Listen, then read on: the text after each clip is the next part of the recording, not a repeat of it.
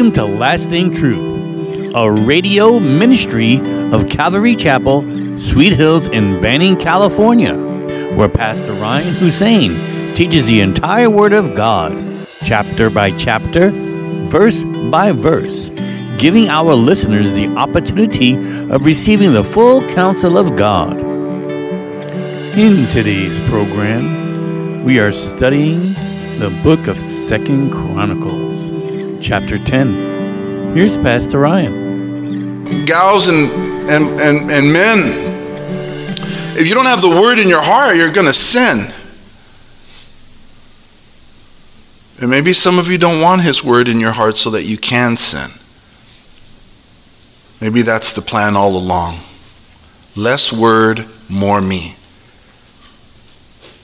Guys, we pray it's the Word. Jesus is the Word made flesh. We just soak up the Word. And the Word directs your paths. It lights the way. It, it, it, it, it warns you of possible dangers, gives you discernment. In Ephesians chapter 6 verse 11 Paul says, "Put on the whole armor of God that you may be able to stand against the wiles of the devil. Put on the armor. You're in a fight, you're in a war. You cannot stand without the armor of God. If you don't put on Christ, if you don't seek him, if you don't pray to him, if you don't love him, if you don't seek his love, seek everything about him, you will not stand. And Satan is counting on us not to put on Christ. He is counting on it. He's looking for those that are straying away, isolating themselves, hardly coming to church so he can pick them off. He looks for the wounded sheep so that he can so the wolf can come and devour. He does not he, it's hard, he can't get in when we're tight together in church, when we're edifying one another, loving one another, forgiving one another, caring for one another. It's harder for him to pick them off. He's hoping that we don't pray. He is hoping that the word is not hidden in our heart. He is hoping that we don't put on the armor of God. Our minds have to be on Jesus. Our minds, everyone's mind, everyone's everyone has mental issues nowadays. Let's get mind of the mind. The enemy goes for the mind. So we have to have that helmet of salvation.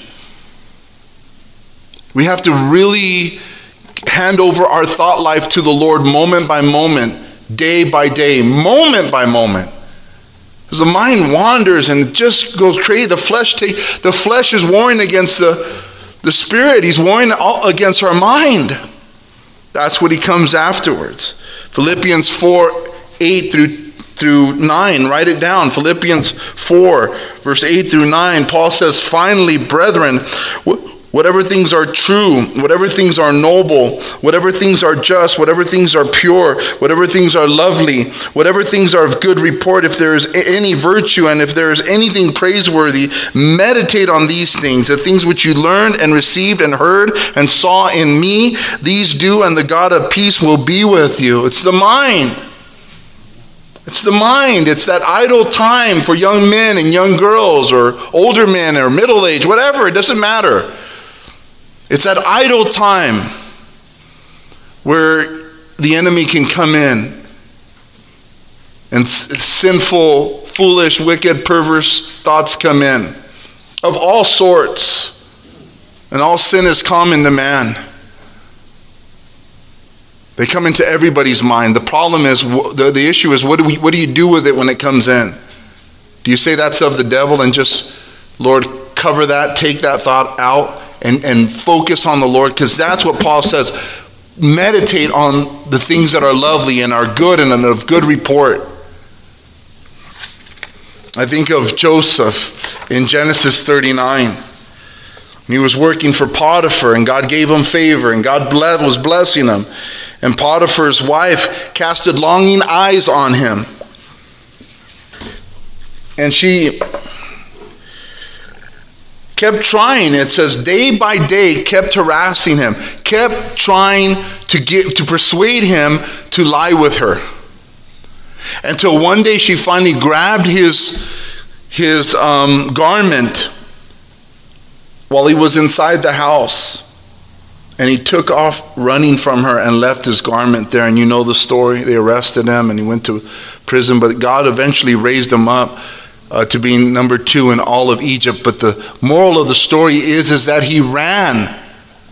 He ran from it. And we must run to Jesus when temptation comes. We must teach our children, we must teach the brethren. You run to Jesus.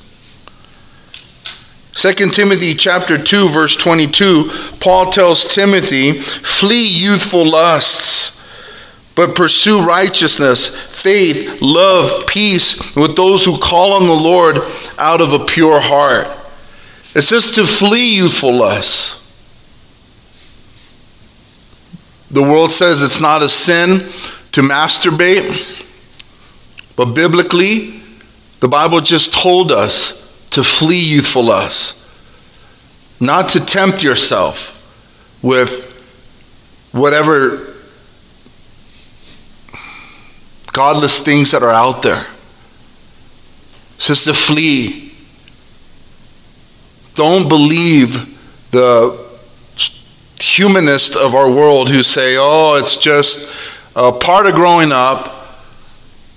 Let them have their way. That's not the godly way.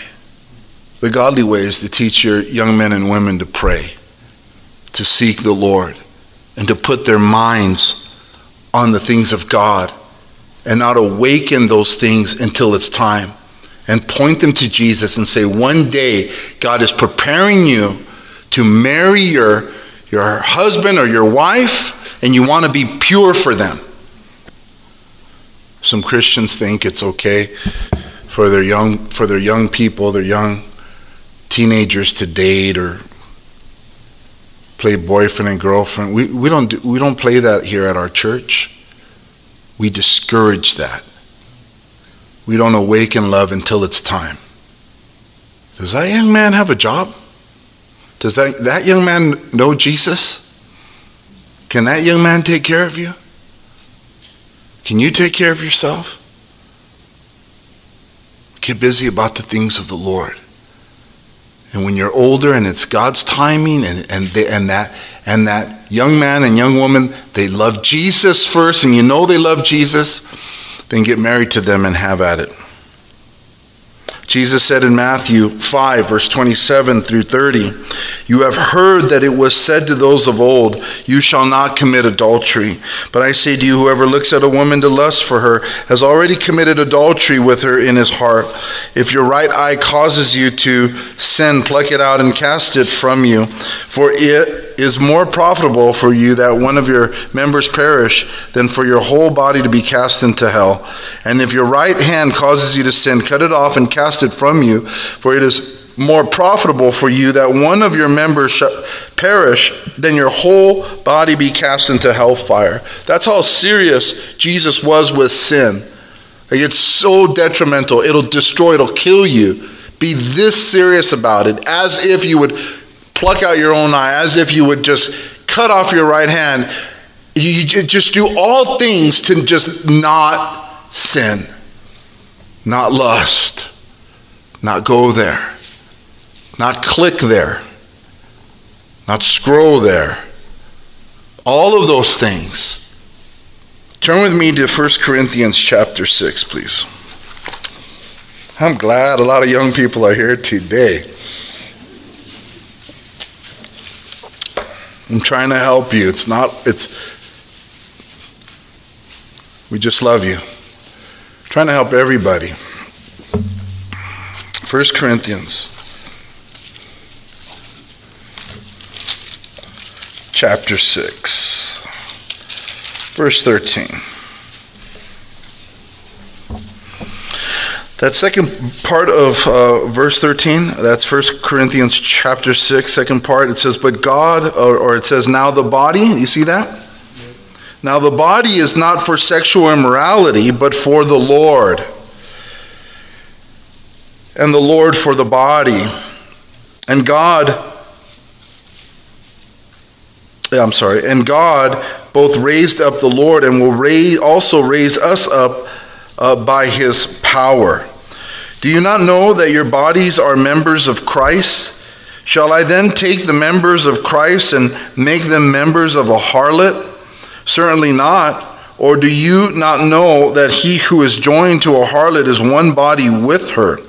For the two, he says, shall become uh, one flesh. There's Paul quoting Genesis 2 to emphasize the importance of two becoming one flesh in, in, in, in uh, sexual intercourse.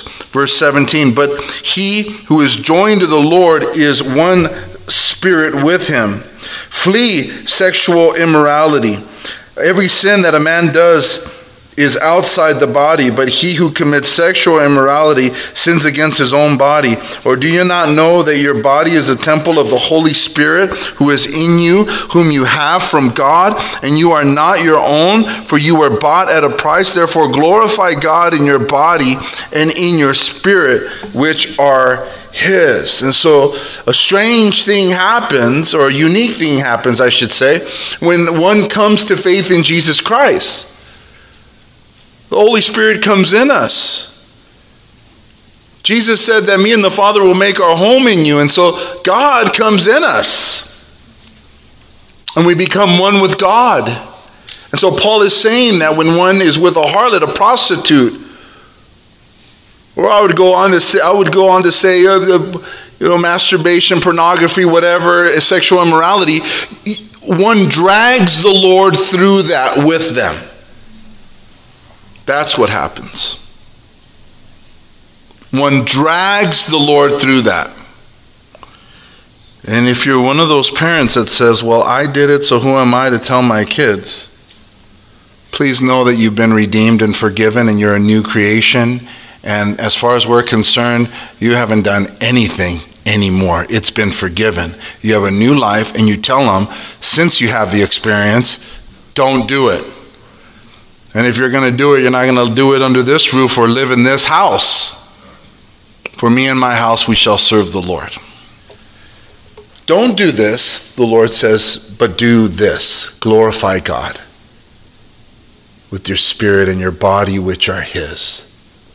When Paul told Timothy in 2 Timothy 2:22, "Flee youthful lust, but pursue righteousness, faith, love, peace." There's the flee youthful lust, but pursue something else. Pursue righteousness, pursue peace, pursue faith. Don't do the one, but do the other. The key is to get busy about God's business, and it helps us against temptations. Keep them kids busy. Tell the brothers that are struggling with it, keep busy in the Lord. Put your mind on the Lord. Get your eyes off yourself. Don't be alone. Be at church. I got saved at 24 years old, a month before I turned 24. I mean, I'm in, yeah, at that age, you're just, you know, and I came from a place where all that stuff was normal. All that stuff was normal. Having perverted magazines, that wasn't even shameful in our neighborhood. It was just like it wasn't even shameful amongst all the, all, all the guys. It was normal. That's how destructive the left has been in this country, starting from, you know, Playboy magazine and in the 60s, all 50s, 60s, all just desensitizing society to the point where it's absolutely just normal and not shameful in the world's eyes. I grew up in that. I grew up in the where the where the TV shows made, mocked, made fun of it. It was just normal. Then we got saved. And you think, oh my gosh, how people are so blind. I grew up in a home where it was in a basket in plain view. You know what I mean? That's some messed up stuff to do to a kid. Messed up stuff. And so I feel really bad for the youth. And knowing the seriousness of our times, we want to persuade them to stay as far away from that stuff as possible. That's our job as a church. And, and I was shocked to hear of older men behaving in such a way. But then again, the Lord said that He would shorten the lives of men because there was just more wickedness. Um, so that's the intro to chapter 10. I.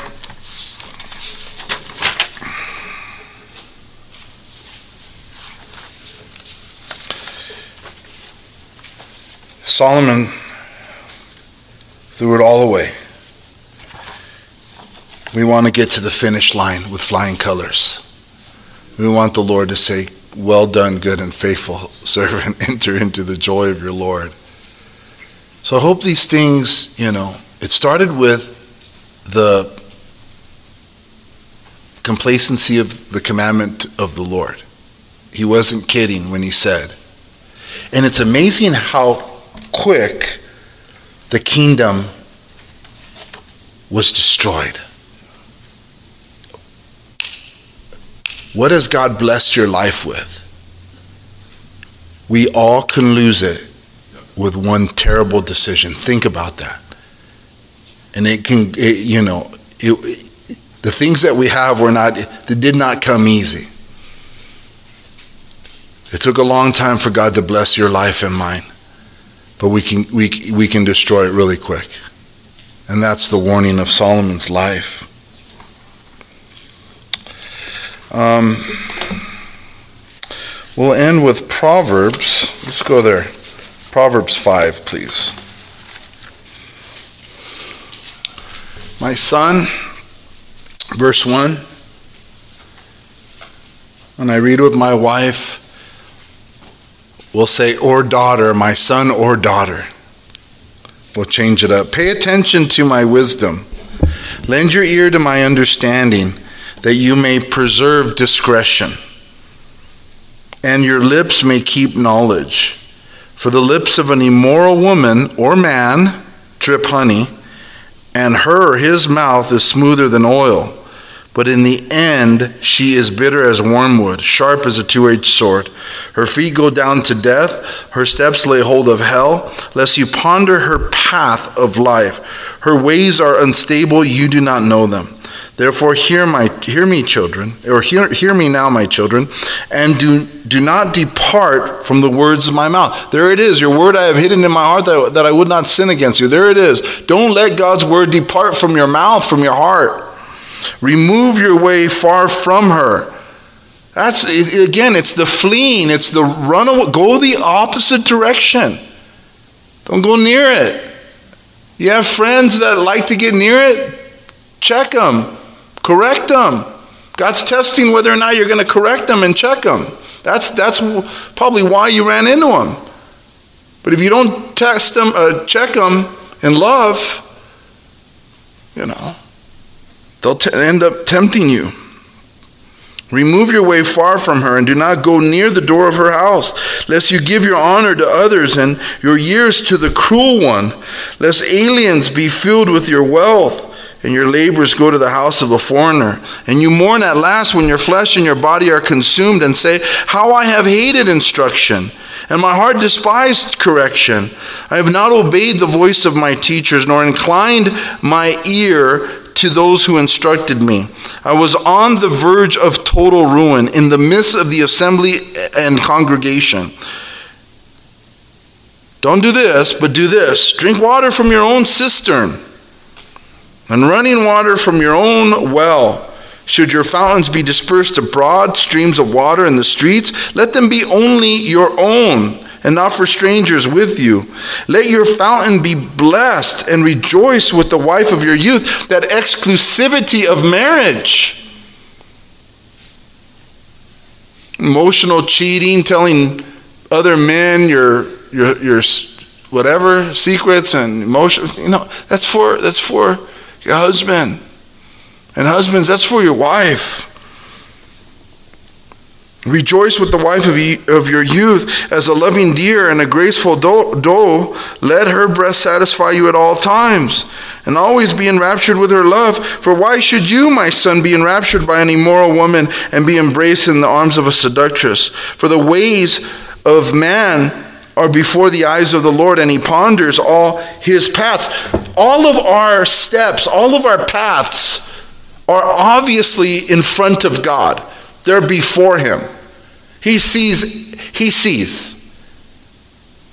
And when people get involved in, in sexual immorality, they lose their mind and for a moment think that God's not seeing that. He sees it all. And he ponders all his paths.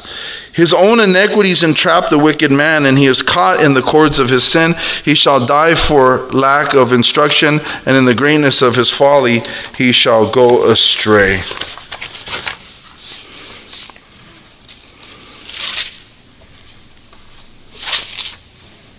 Be enraptured with the wife of your youth. Should we ask God to help us to love people? We should, right? We should ask God, help me to love people. We should love children. We should love our brothers and sisters. We should also ask the Lord, give us more love for our spouses. Not that you don't. But eye has not seen, nor ear heard, nor has it entered into the heart of man the things that God has prepared for those who love Him. I mean, the beautiful thing about our relationship with our spouses is that it grows and grows and grows and grows to deeper heights, and and it's just. So we ask the Lord, help me, Father, to love my wife, to be enraptured with her love and her, hers only. That's a good prayer for all of us to pray for our spouse. Bless your spouse. Your body doesn't belong to you. And I'm speaking of both sides. Your body don't belong to you. Don't hate on your spouse. Hook them up. Bless them. Sorry, kids. God blessed m- married couples with that gift, and they ought to practice it often. I'm telling you. I'm telling you. I don't, uh, you know. Yep. The word leads to more blessings. Father, we thank you for your grace, your love, and your mercy.